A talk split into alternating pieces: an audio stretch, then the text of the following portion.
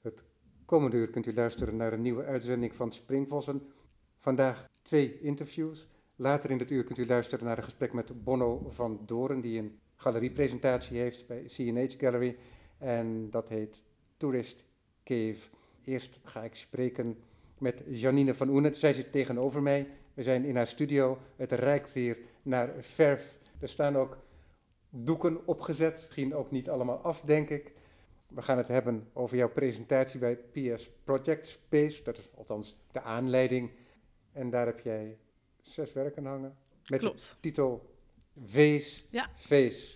Goedemiddag, welkom. Dankjewel.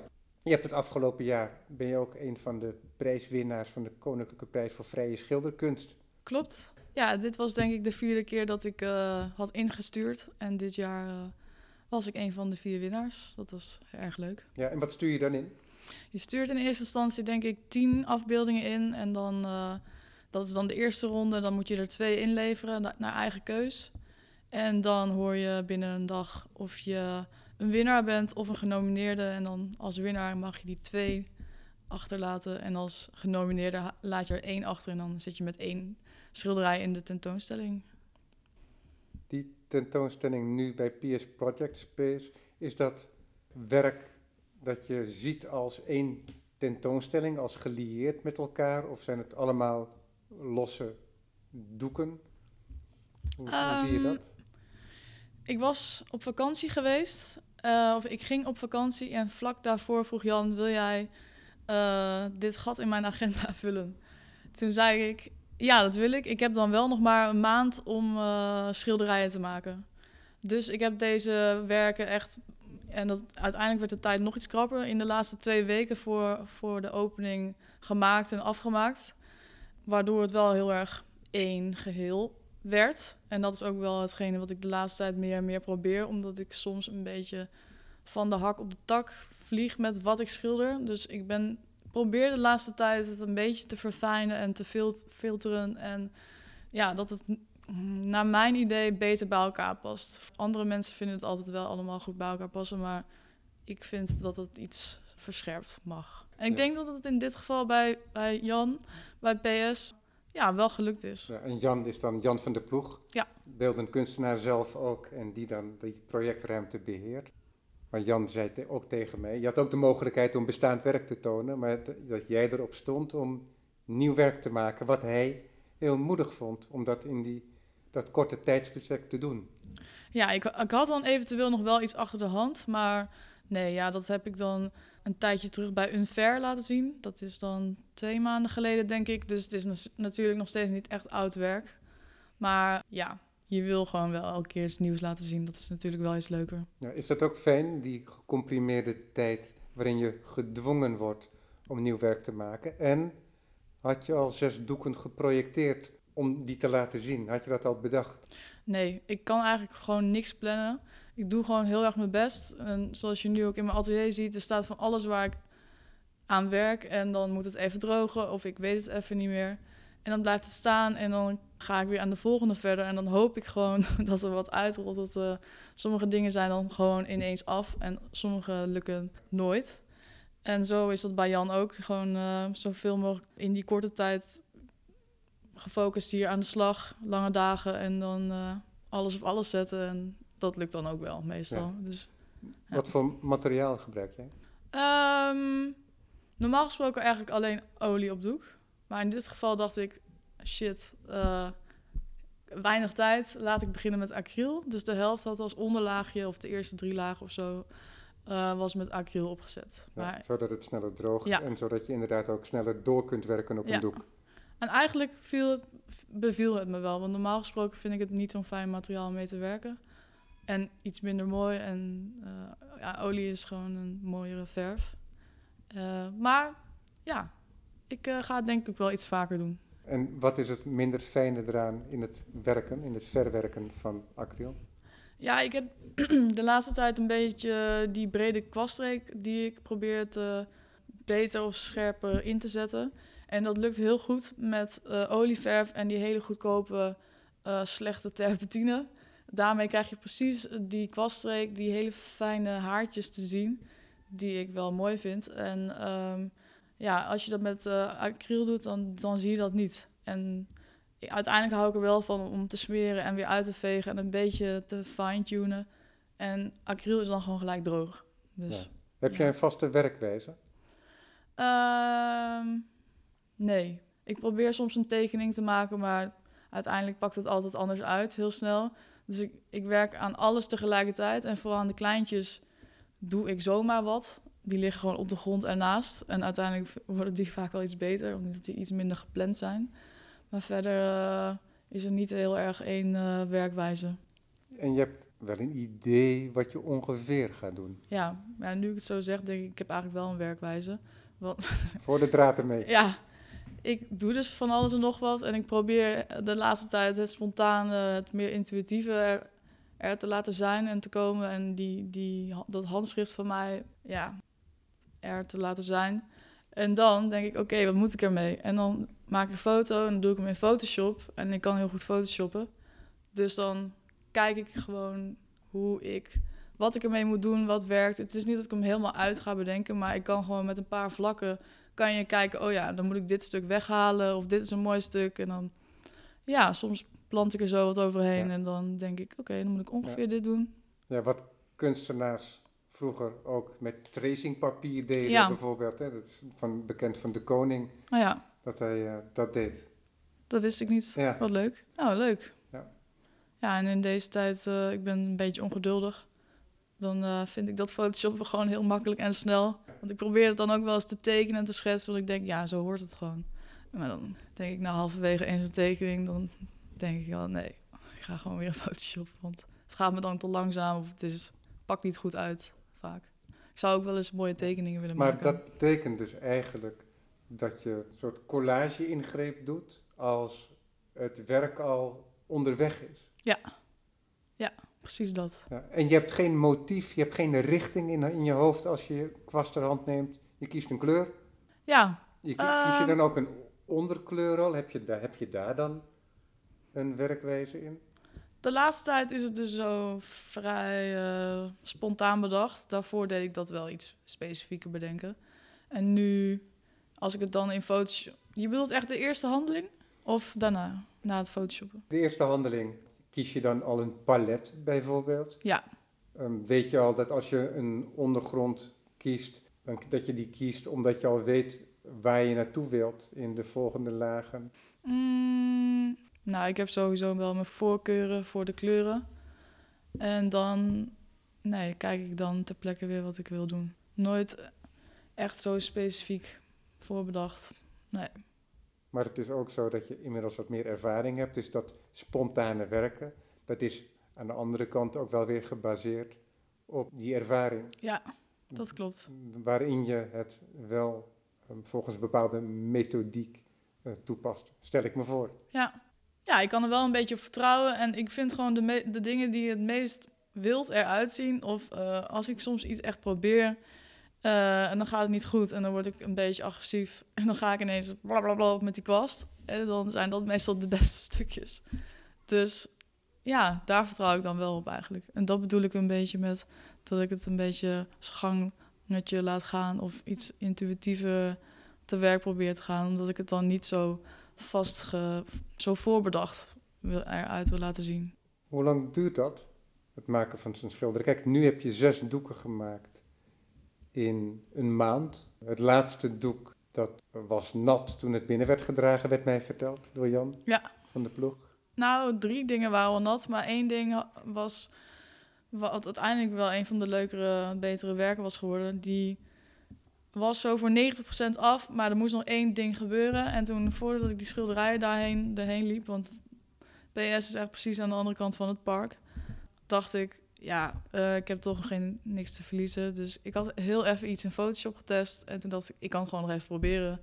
En dan pakt dat goed uit. En het kan ook gewoon niet goed uitpakken. Maar ja, ja dat zit er ook in.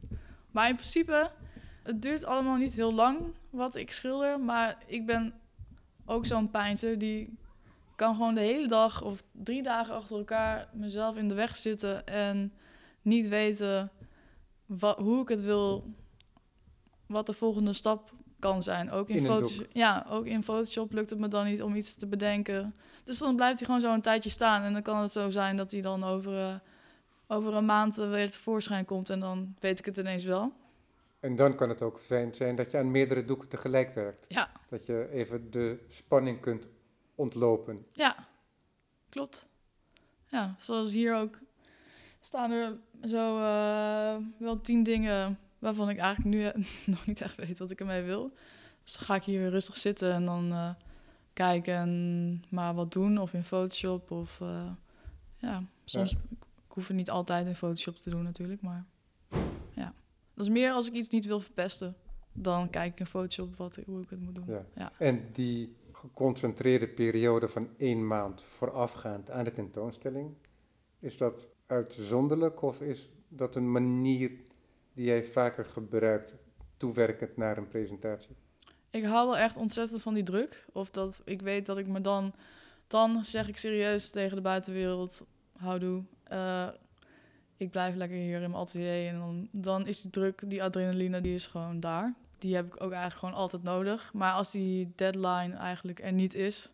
Ja, vind ik dat af en toe wel moeilijk. Ja. Dus ik vind het ook heel fijn. Maar dit, in dit geval heb ik wel een paar keer echt een eh, paniekaanval gehad. Niet een echte, maar wel... eh dus ik dacht, nee, dit is wel echt te, te krap ja, uiteindelijk komt het altijd goed en dat is ook zo. Je zei eerder dat je nu in een periode zit waarin je dat gebaar met de brede kwast onderzoekt en dat je onderzoekt hoe je dat scherp kunt krijgen, meen ik dat je zei. En sinds wanneer is dat? Mm, sinds na de ateliers, Drie jaar geleden, denk ik. dus inmiddels nu twee jaar geleden denk ik. Ehm, daar heb ik echt van alles en nog wat uitgeprobeerd. En dus een beetje dat van de hak op de tak. Alle soorten technieken geprobeerd en figuratief en abstract. En ik weet dat ik daar ergens tussenin wil zitten. En in al die werken waaraan je dus kan herkennen dat het wel mijn werk is, is wel een bepaalde dat, die dat handschrift. En ik probeer eigenlijk dat er een beetje uit te filteren. En dat is voornamelijk die snelle, brede kwaststreek. Tref zeker ook. Ja, dus alles wat ik doe moet ook in één keer goed eigenlijk. Niet te, niet te veel gefriemel. Hoe dwing je dat af? Want is dat repetitie? Eh, oefenen? Generale repetities op, eh, op grote papierstroken? Mm, ja, ik heb hem inmiddels dan wel redelijk onder de knie. Ehm, maar ik moet vooral heel geconcentreerd zijn en fris zijn en niet bang zijn en niet twijfelachtig zijn. Het moet gewoon, eh, ik moet gewoon even die, eh, die power vinden. Ja. ja, dat. Ja. Robert Zandvliet die heeft mij verteld dat hij, ik weet niet of hij nog altijd zo werkt, maar dat hij heel lang een werkwijze had. Hij werkt dan aanvankelijk, dat doet hij nu niet meer, met eitempera. Mhm. En dat hij bijvoorbeeld een schets maakt, en denk ik wel een klassieke tekening, ja. maar dat hij uiteindelijk ook een schets maakt op één op één formaat. En hij kan enorme doeken maken. Dus dan uiteindelijk weet hij precies wat hij wil gaan doen. Het werk is eigenlijk al gecreëerd, alleen het moet toch geschapen worden. In die zin dat het als één schilderij, dat in één sessie bijna, eh, ik zeg bijna, want er Mhm. zullen wel uitzonderingen zijn, tot stand komt. Maar dat is een soort performance van iets wat hij al kent op een bepaalde manier, wat hij al in elkaar gezet heeft. Ja. Dus een, de dag dat hij dat schilderij gaat maken, hè, dit is dan een soort idealisering daarvan, weet hij al wat hij gaat doen. Want het, alles is al gerepeteerd. Ja. En dat is dan inderdaad de première. Ja, nou, dit is precies iets wat ik nu ook wil gaan doen. Of in ieder geval niet.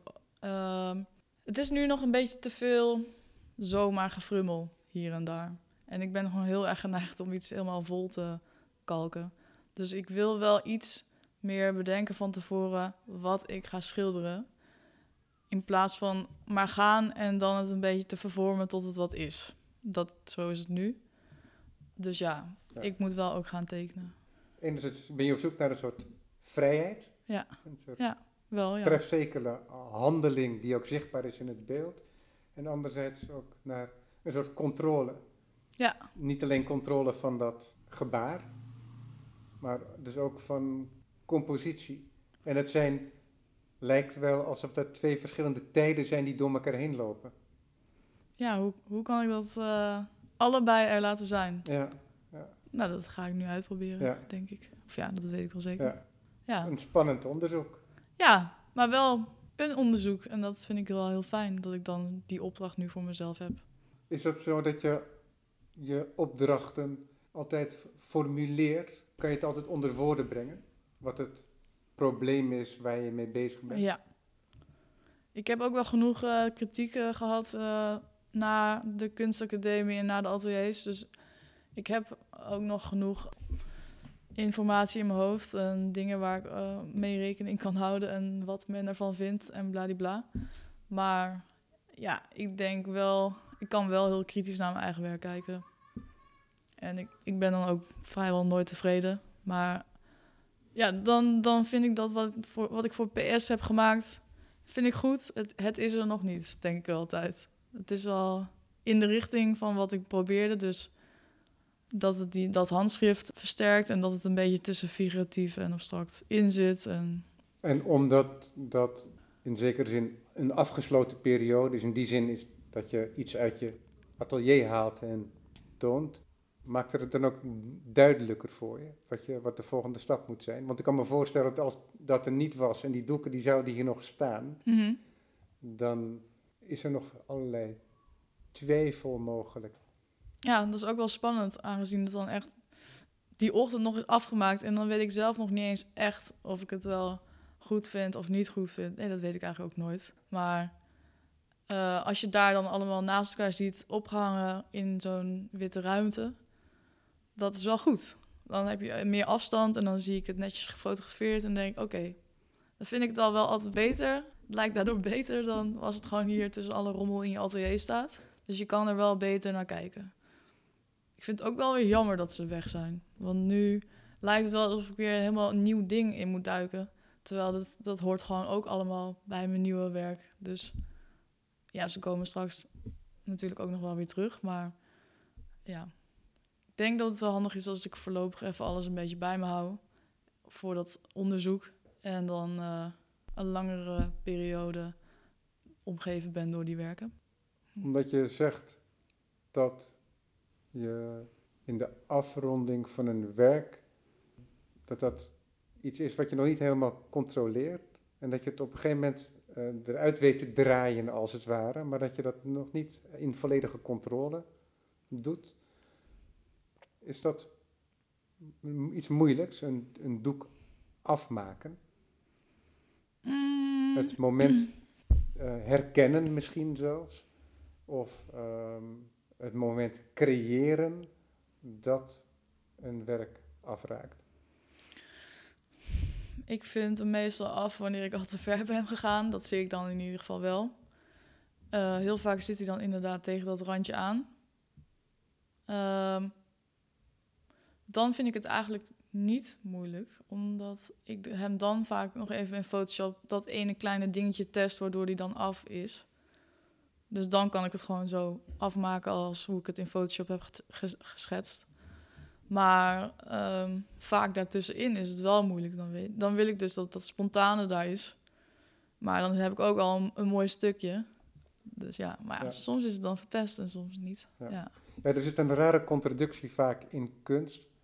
Is datgene wat er heel spontaan uitziet, dat hoeft niet per definitie heel spontaan gemaakt te zijn. Nee, dat is wel in mijn geval eh, zeker aan de orde, denk ik. Ja, ik denk dat heel veel eh, schilderijen er ook heel snel uitgemaakt uitzien. En de uren dat ik daadwerkelijk die, de kwast op dat doek heb gezet, is, is Ja. misschien ook zo. Maar dan heb ik wel, eh, ben ik soms wel drie keer naar huis geweest en slapeloze nachten. Maar wat is, die, wat is die spontaniteit, als we die term gaan bekijken die je dan gebruikt? Is dat een dynamiek of is dat een bepaalde onschuld of naïviteit? Dus misschien zelfs ongecompliceerdheid. Hoe zou je dat Mm, benoemen zelf? Ja, bijvoorbeeld, ik heb ehm, mijn verf aan mijn kwast en ik doe een bepaalde actie. En die moet er gewoon helemaal daadkrachtig uitzien. Dus zeg maar niet een soort getwijfel, gebobbel. Geen, het moet gewoon op bepaalde stukken dat het recht is, moet het recht zijn. En niet, als er iets bijvoorbeeld dat niet is gebeurd en ik probeer het nog een keertje eroverheen te gaan om het beter te maken, dan zie je dat ook. Dan is het eigenlijk al niet meer goed. Dus het, is, het moet gewoon eh, een spontane vorm zijn. Maar dat- ja? Ja, was- maar dat lijkt bijna op de geïdealiseerde Japanse kunstenaar die inderdaad alles met één beheerste streek doet in één beweging. Geen mogelijkheid tot pentimenti, tot correctie. ja, dat is het. Dat ziet er het meest pure uit, denk ik. En is dat dan alleen in de laatste laag van je schilderij? Nee, Of dat is laag voor laag, moet dat ja. daaraan voldoen? Ja, zoals deze die hier staan, dan... Bij deze wilde ik ook gewoon zonder idee beginnen. Dus dan... Nou, dit zijn doeken van 1,60 hoog, zoiets. Mm, ja, dat zou best wel kunnen. 1,65 denk ik. Dus dan ga ik echt zonder tekening of iets zomaar dus vormen maken. En dan kijk ik gewoon wat het doet. En de helft die dan lelijk is, daar ga ik gewoon overheen. En je doet het meteen met de kwast. Er, er komt geen houtskool aan te pas. Nee, Van, nee. Met een tekening, helemaal niets. Nee, ook niet uitgetekend met een potloodje Ja. van hoe... En zet je dan drie kale doeken bijvoorbeeld naast elkaar neer en die zijn gegrondeerd en dan... Ja, ja, of ik leg het op de grond en dan kan ik het niet eens goed zien. En dan draai ik om. Ik bedoel, deze doeken die weet ik nog steeds niet of ze nou zo moeten staan of uiteindelijk weer andersom. Want nu zie ik bijvoorbeeld in dat achterste doek zie ik twee eh, soort potten. Ja, in ieder geval twee vormen die uitei- waar uiteindelijk iets uit zou kunnen komen. Een soort florale. Ja, ik, mag, mag, ik, Gevallen. zeggen- mag ik een hele schetsmatige beschrijving geven van de drie doeken? Ja, Dus het, het verste doek wat je zojuist beschrijft, dat heeft een middenblauw en een wat lichter blauw met een nog lichter blauw met, met witten en wat grijzen. En dat, is, dat kent, nou zou je kunnen zeggen, vier horizontale geledingen. En er is nog een geleding die, is, eh, die loopt van boven naar beneden aan de linkerzijde.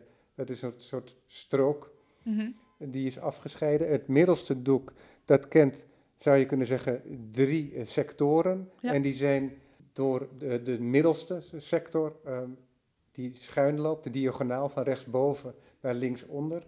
Ehm, andere kleuren, van groen naar groen-geel Hm. naar wit, zou je kunnen zeggen. En dan het laatste doek, dat is heel erg geborsteld. Allemaal korte kwaststreken, bovenin een soort roze magenta en eh, in het midden tot aan, onder, aan de onderkant een grote groene eh, laag. Allemaal met de- dezelfde factuur. Ja. En daaronder, moet ik even om het hoekje kijken, is het denk ik een soort bruin, een soort menging van kleuren. Ja. Maar ze hebben alle drie dus een eigen karakter.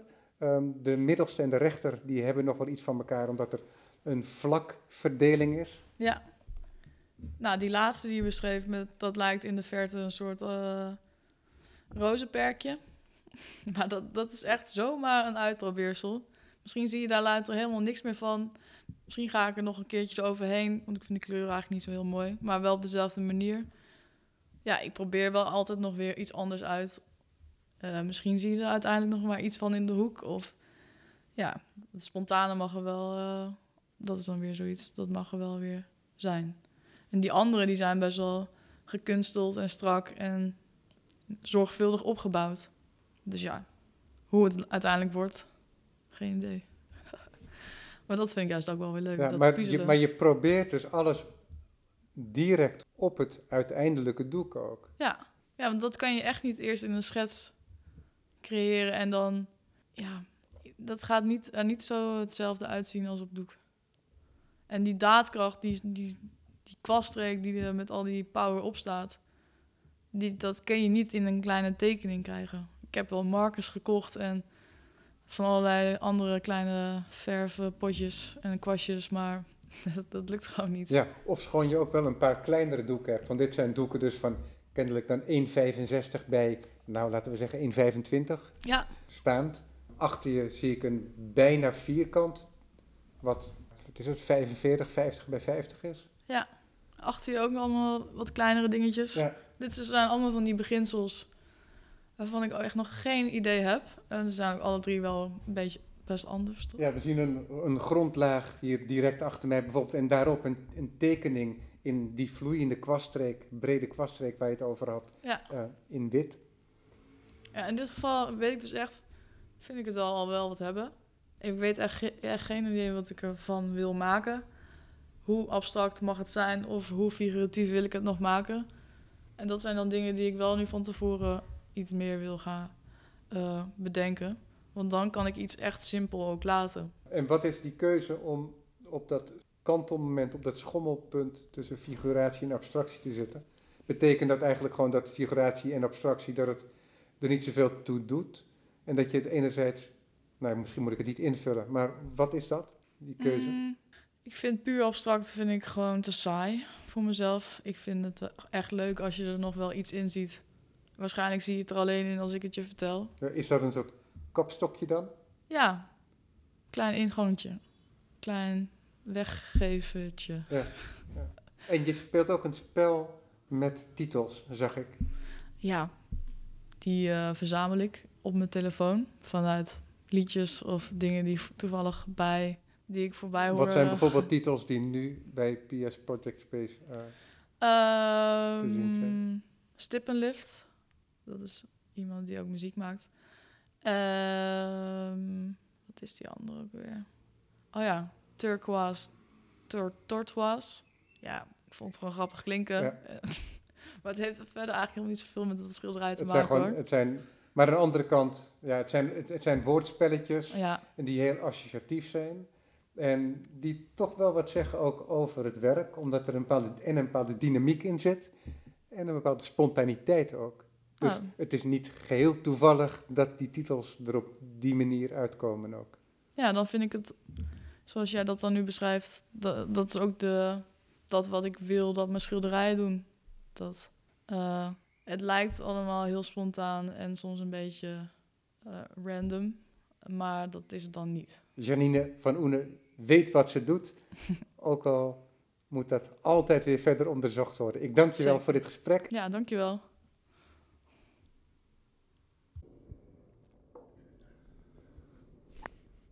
Ik zit hier comfortabel in C&H Gallery. Tegenover mij zit Bonno van Doren. Dankjewel Bonno dat je in bent gegaan op mijn uitnodiging.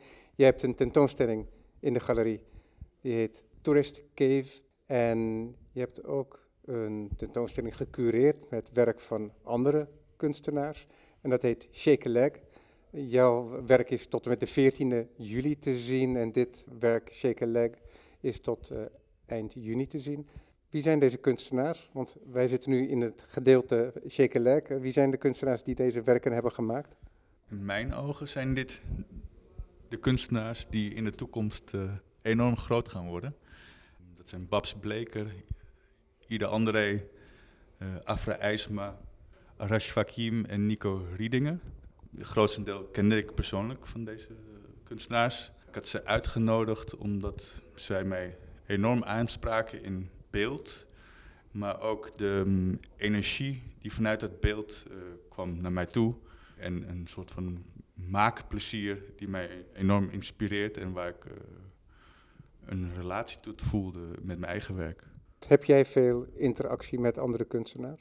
Ehm, ik heb wel veel interactie met kunstenaars, maar niet per se met veel kunstenaars. Misschien wel online of zo, dat je dingen elkaar vaak ziet. Maar persoonlijk een aantal ehm, wel, waar je dan een soort van klik mee hebt.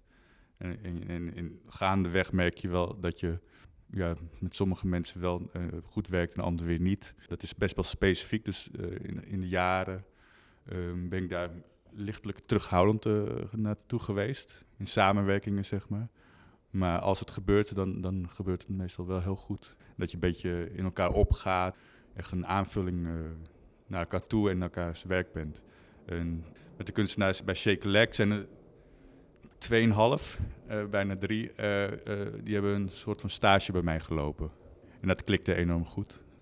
Jij laat in de ruimte hiernaast onder de titel Tourist Cave een eh, schilderijen zien, maar die schilderijen die zijn gepresenteerd in de vorm van een installatie. Je Mhm. hebt een eh, nieuwe lichtinrichting gemaakt. Ehm, jij hebt TL-buizen opgehangen uh, boven je schilderingen, net iets daarvoor, um, vastgemaakt met een soort klimtouw is dat, denk ik. En die klimtouwen die zijn vervolgens weer bevestigd aan een soort anker. En dat anker dat is dan in een aantal gevallen volgens mij ook een beeld. Mhm. Dus je werkt niet alleen op het platte vlak, maar je werkt ook in de ruimte. En voor de tentoonstelling is er ook, maak je ook een installatie. Mhm. Maar het zijn tegelijkertijd ook schilderijen die je ieder individueel zou kunnen bekijken. Ja. En tegen de achterwand van de ruimte als je binnenkomt, zien we in een grote houten krat um, een groot schilderij staan. En in dat geval is het zo dat de TL-buis ook gemonteerd is in de krat. En dat lijkt een krat waarin je schilderijen uh, vervoert. Ja. Maar dat wordt dus tegelijkertijd ook, uh, om via een associatie het beeld wat duidelijker te maken, ook een soort nis die daar ontstaat. Ja. En alleen de combinatie van een nis met een TL-balk lijkt elkaar op te heffen op een bepaalde manier. Um, dit is de eerste keer, denk ik, dat jij presenteert bij CNH Gallery. Hoe werk jij toe naar zo'n tentoonstelling? Oeh, um, dat is bij elke tentoonstelling wel weer anders. Uh, het begon bij, op het moment dat eigenlijk Cosimo uh, van CNH Gallery mij vroeg of ik hier een tentoonstelling wilde maken. Um, dat is ongeveer een jaar geleden alweer. En dan gaat het borrelen van wat moet ik gaan doen in godsnaam. En, en het was op het moment dat ik eigenlijk ehm, net een heleboel tentoonstellingen had en, en gedaan vorig jaar.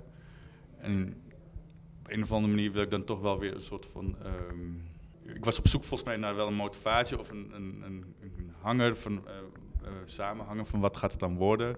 Ik wilde eigenlijk ook wel weer ander werk maken dan ik voorheen had gemaakt. Dus ik ja, begon daar een blanco aan met een enorm veel mogelijkheden, maar dan moet je toch keuzes maken. En ik ben toen, of ja, het jaar daarvoor al begonnen met uh, reizen naar Oost-Europa, dankzij het Mondriaan Fonds, om mijn uh, grote held uh, Constantin Brancusi op te zoeken. naar zijn geboortegrond, uh, waar hij een pilaar van 30 meter heeft gemaakt, de Endless Column. En ik dacht, ik wil liever de, de plek opzoeken waar kunstenaars vandaan komen en ervaren waar ze vandaan komen in plaats van alleen maar hun werk te zien in een museum of een galerie. Want ik geloof uh, enigszins um, dat je geschiedenis, je omgeving je enorm beïnvloedt van wie je bent. Zo. En, en voor een kunstenaar voor wat je maakt. Dat leek mij een, hele mooie tocht en belangrijk om te ervaren. Dus daar ben ik eigenlijk met de omweg daar naartoe gereisd. dan zag je ook in het landschap uh, referenties eigenlijk naar Brancusi's werk. Van, van de, de, veranda's, zeg maar, van de houten huisjes tot de nieuwbouwhuizen ook. Uh, met de pilaren die precies hetzelfde waren als die, die kolom van Brancusi, maar dan met, met, met details, versieringen erop. Dus dat vond ik, ja, wat voor mij een van mijn mooiste ervaringen was naar kunst toe. Uh, ik heb een paar dagen ook op parkeerplaats gestaan van, van Targoziu met uitzicht op die kolom. Ik heb er zelfs rondjes omheen gerend, omdat ik toen nog hard, ja, om de paar dagen hardlopen was. Om echt een ervaring van kunstenaar, of kunstwerk te hebben. Um, maar het mooie was ook in die omgeving in Roemenië heb je ook enorm veel grotten. En, en, ik vond het altijd wel interessant hoe, hoe je een grot ervaart, de ervaring van een grot. Dat je erin loopt, dat het donker is en, en dat je eigenlijk eerst um, in het donker moet staren terwijl je niks ziet. En dan ga je op een gegeven moment, omdat je wen, ogen wennen aan, aan, aan een donkerheid, gaan, gaan ze wel uh, contouren zien van rotsen uh, en dergelijke. Uh, en dat vind ik al jaren interessant gegeven waar ik mee werk. Dus dat heb ik vorig jaar ook weer gedaan, naar grotten gezocht in, in Slovenië en Italië zelfs. En toen kwam ik de naam Tourist Cave in een foldertje tegen. Een van de grootste grotten in, in, in, de wereld was dat dan. En ik, nou, dan ga ik daar naartoe. en dat was een, was een enorme, was vlakbij Trieste, boven Trieste, enorme toeristenattractie. en dat sprak me, de ene kant was het, ja, ben je er tegen, maar aan de andere kant is het ook interessant om te zien hoe, je, hoe mensen dan ehm, heel oppervlakkig eh, omgaan met zoiets ouds. Met iets wat door de eeuwen, duizenden jaren is ontstaan. En dan eigenlijk platvloers verkopen. En dat, dat, dat vond ik wel een mooie metafoor bijna hoe we tegenwoordig met oudheid omgaan. Ja, en ook dat idee van toerisme, wat iets heel vluchtig is, de toeristische consumptie. En tegelijkertijd die geologische vorming, want dat is het natuurlijk. Wat echt tijd kost en waar, eigenlijk, waar je niet met de hand aan zit, maar door erosie, door getruppel van water met mineralen, wat gewoon uh, enorm veel tijd uh, kost. En zo stapelt dat zich op. En dat is aanleiding geweest tot, tot het werk wat ik hier nu laat zien. Er zijn uh, schilderijen en sculpturen die tijd uh, nodig hadden om laag op laag te ontstaan. En, uh, dat was voor het eerst zeg maar, dat ik ook zoveel tijd had om een tentoonstelling te maken. Dat is bijna een jaar dus.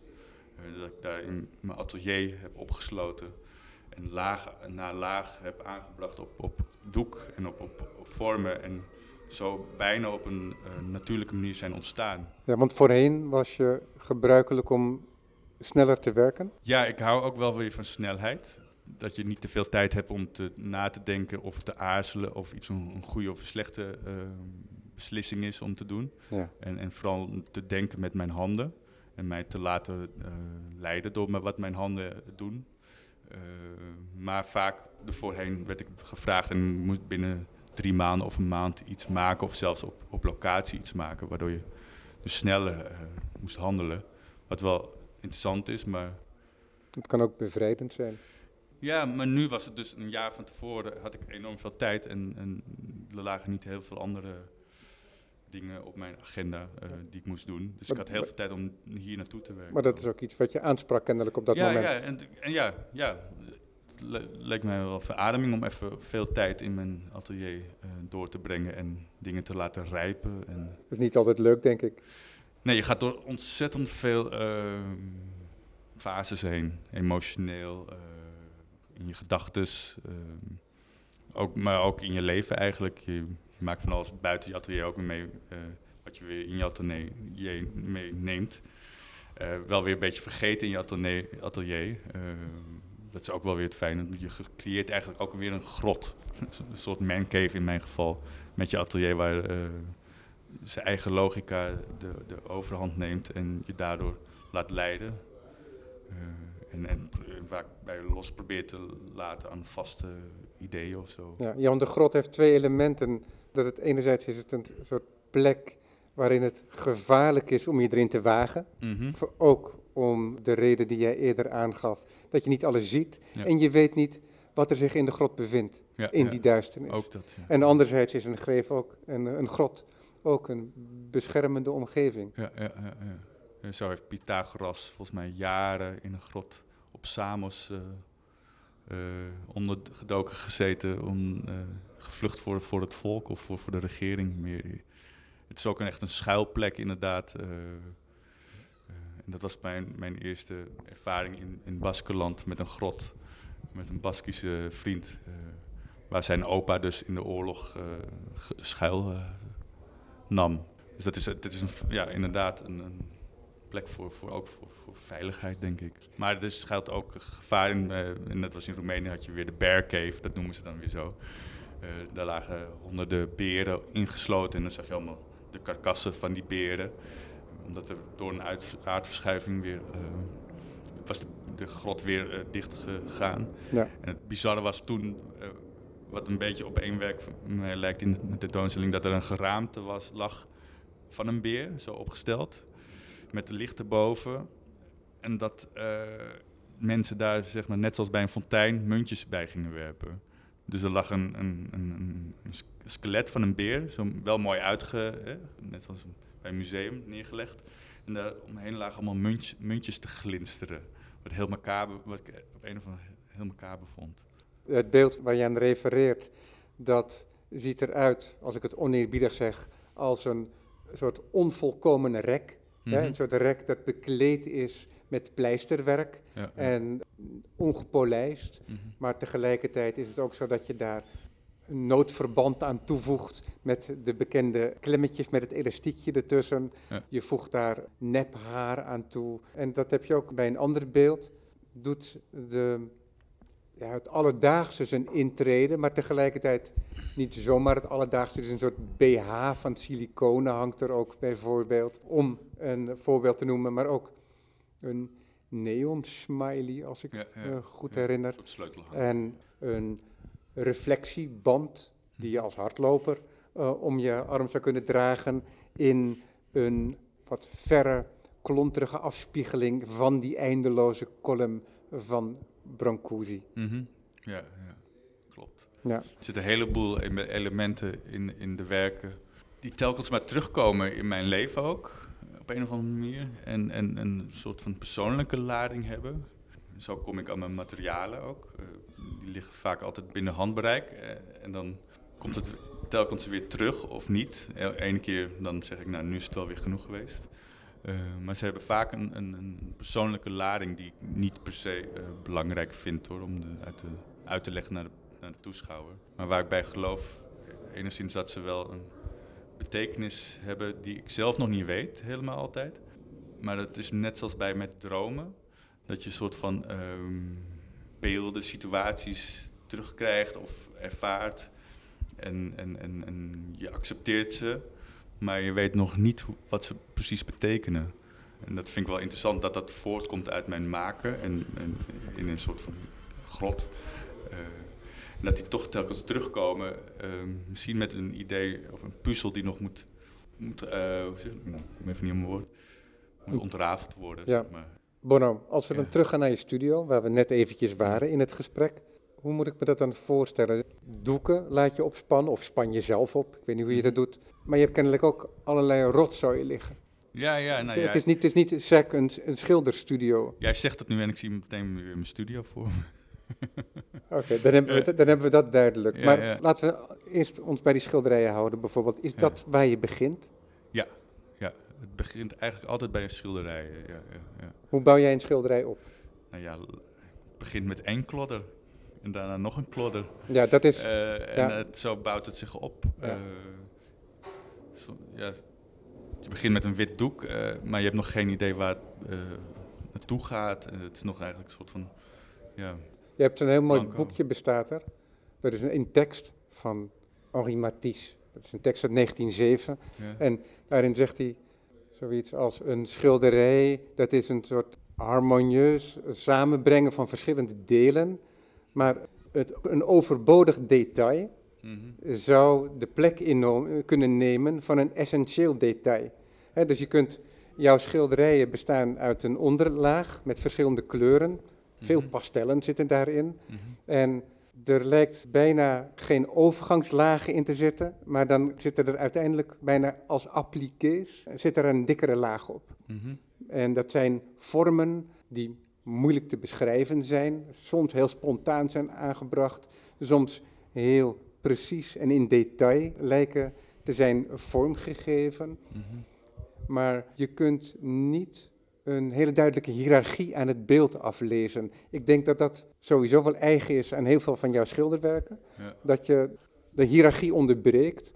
Ja. Dus dat idee van het essentiële detail van Matisse, dat is bij jou ook van toepassing, denk ik. Alleen is dat veel moeilijker af te lezen voor iemand als ik die van buiten komt te kijken. Mhm.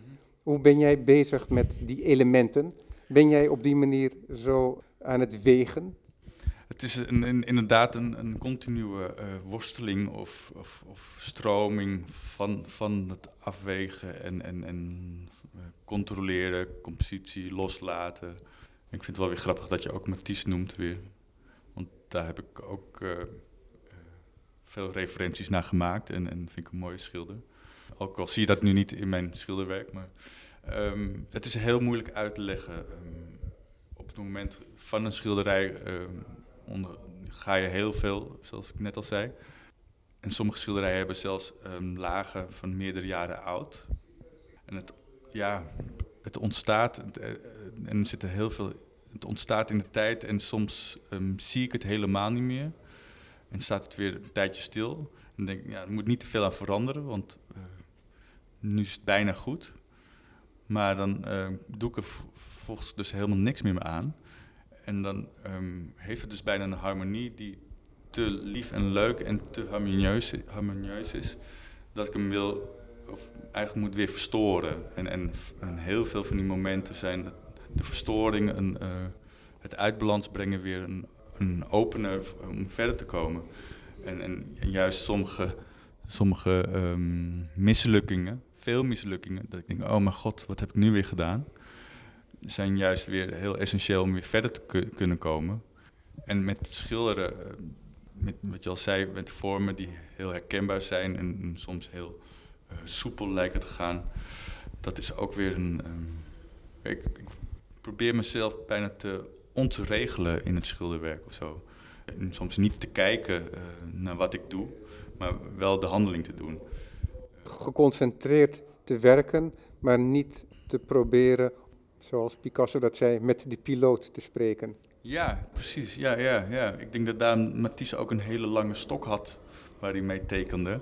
Dat je niet te, gecontroleerd bezig bent. Dus er lijkt een soort van een soort van bijna tussenruimte van, van wat je in je hoofd zou willen doen en van wat uit je handen komt. Waar, ja, waar ik veel interesse in heb. Van, ook van, uh, dat ik niet weet wat ik eigenlijk ga doen als ik de, mijn penseel op een doek doe.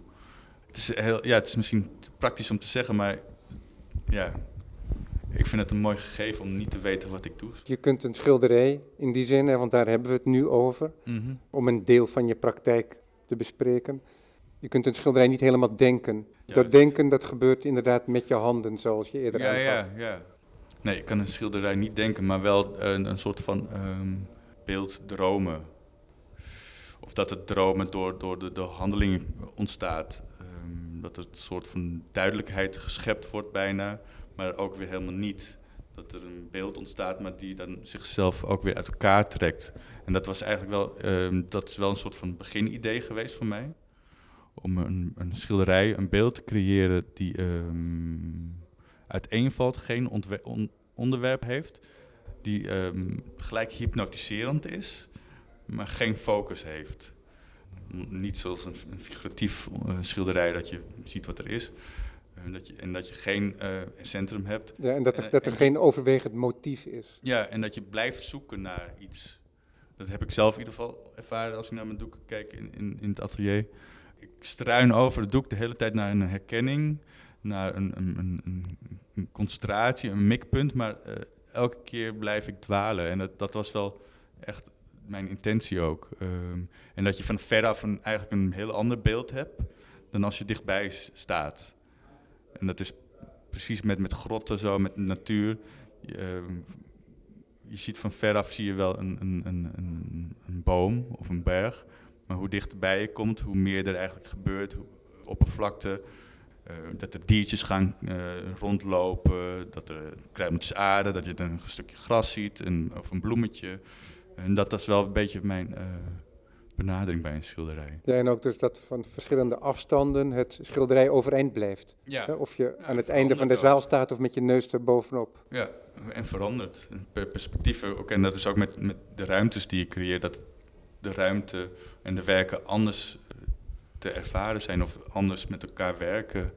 Uh, dat vind ik altijd wel fijn dat je mijn werk uh, niet totaal helemaal als toeschouwer beschouwt, maar ook erin staat, zeg maar, in de, dat het werk in jou verder gaat.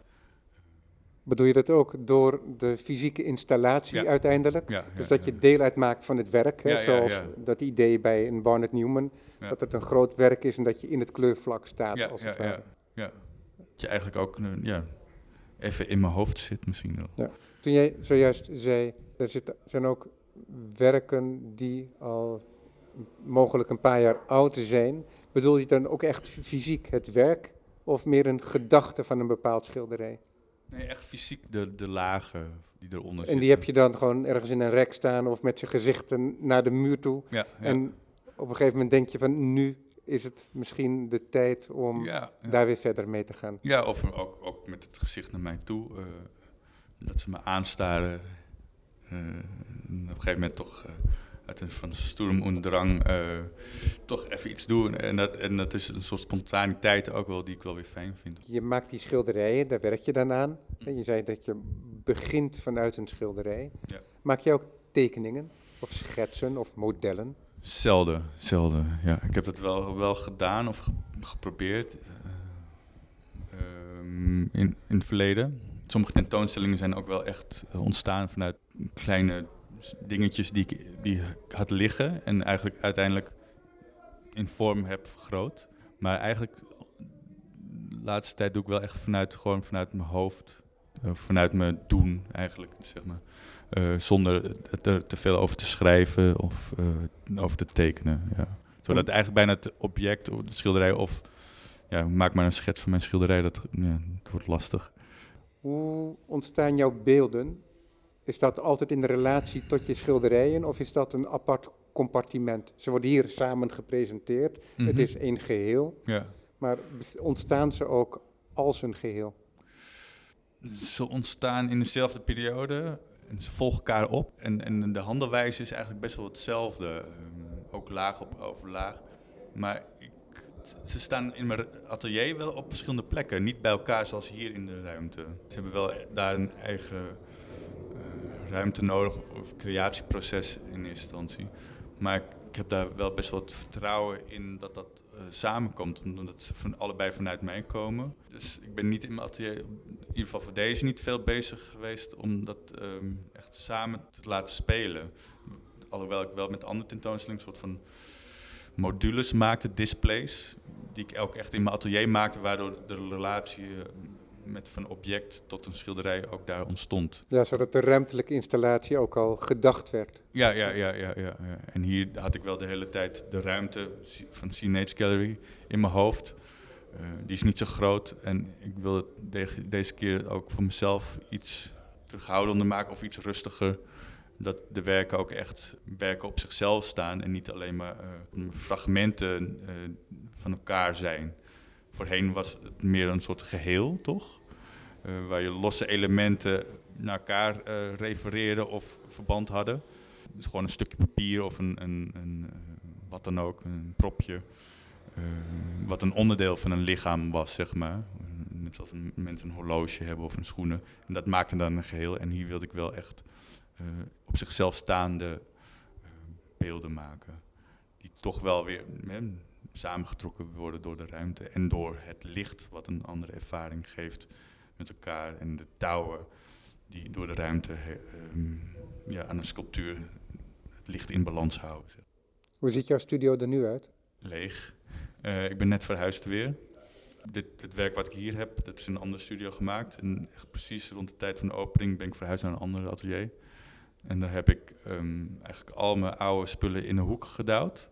Ik heb wel nu een paar oude doeken weer neergezet om toch maar aan de gang te zijn.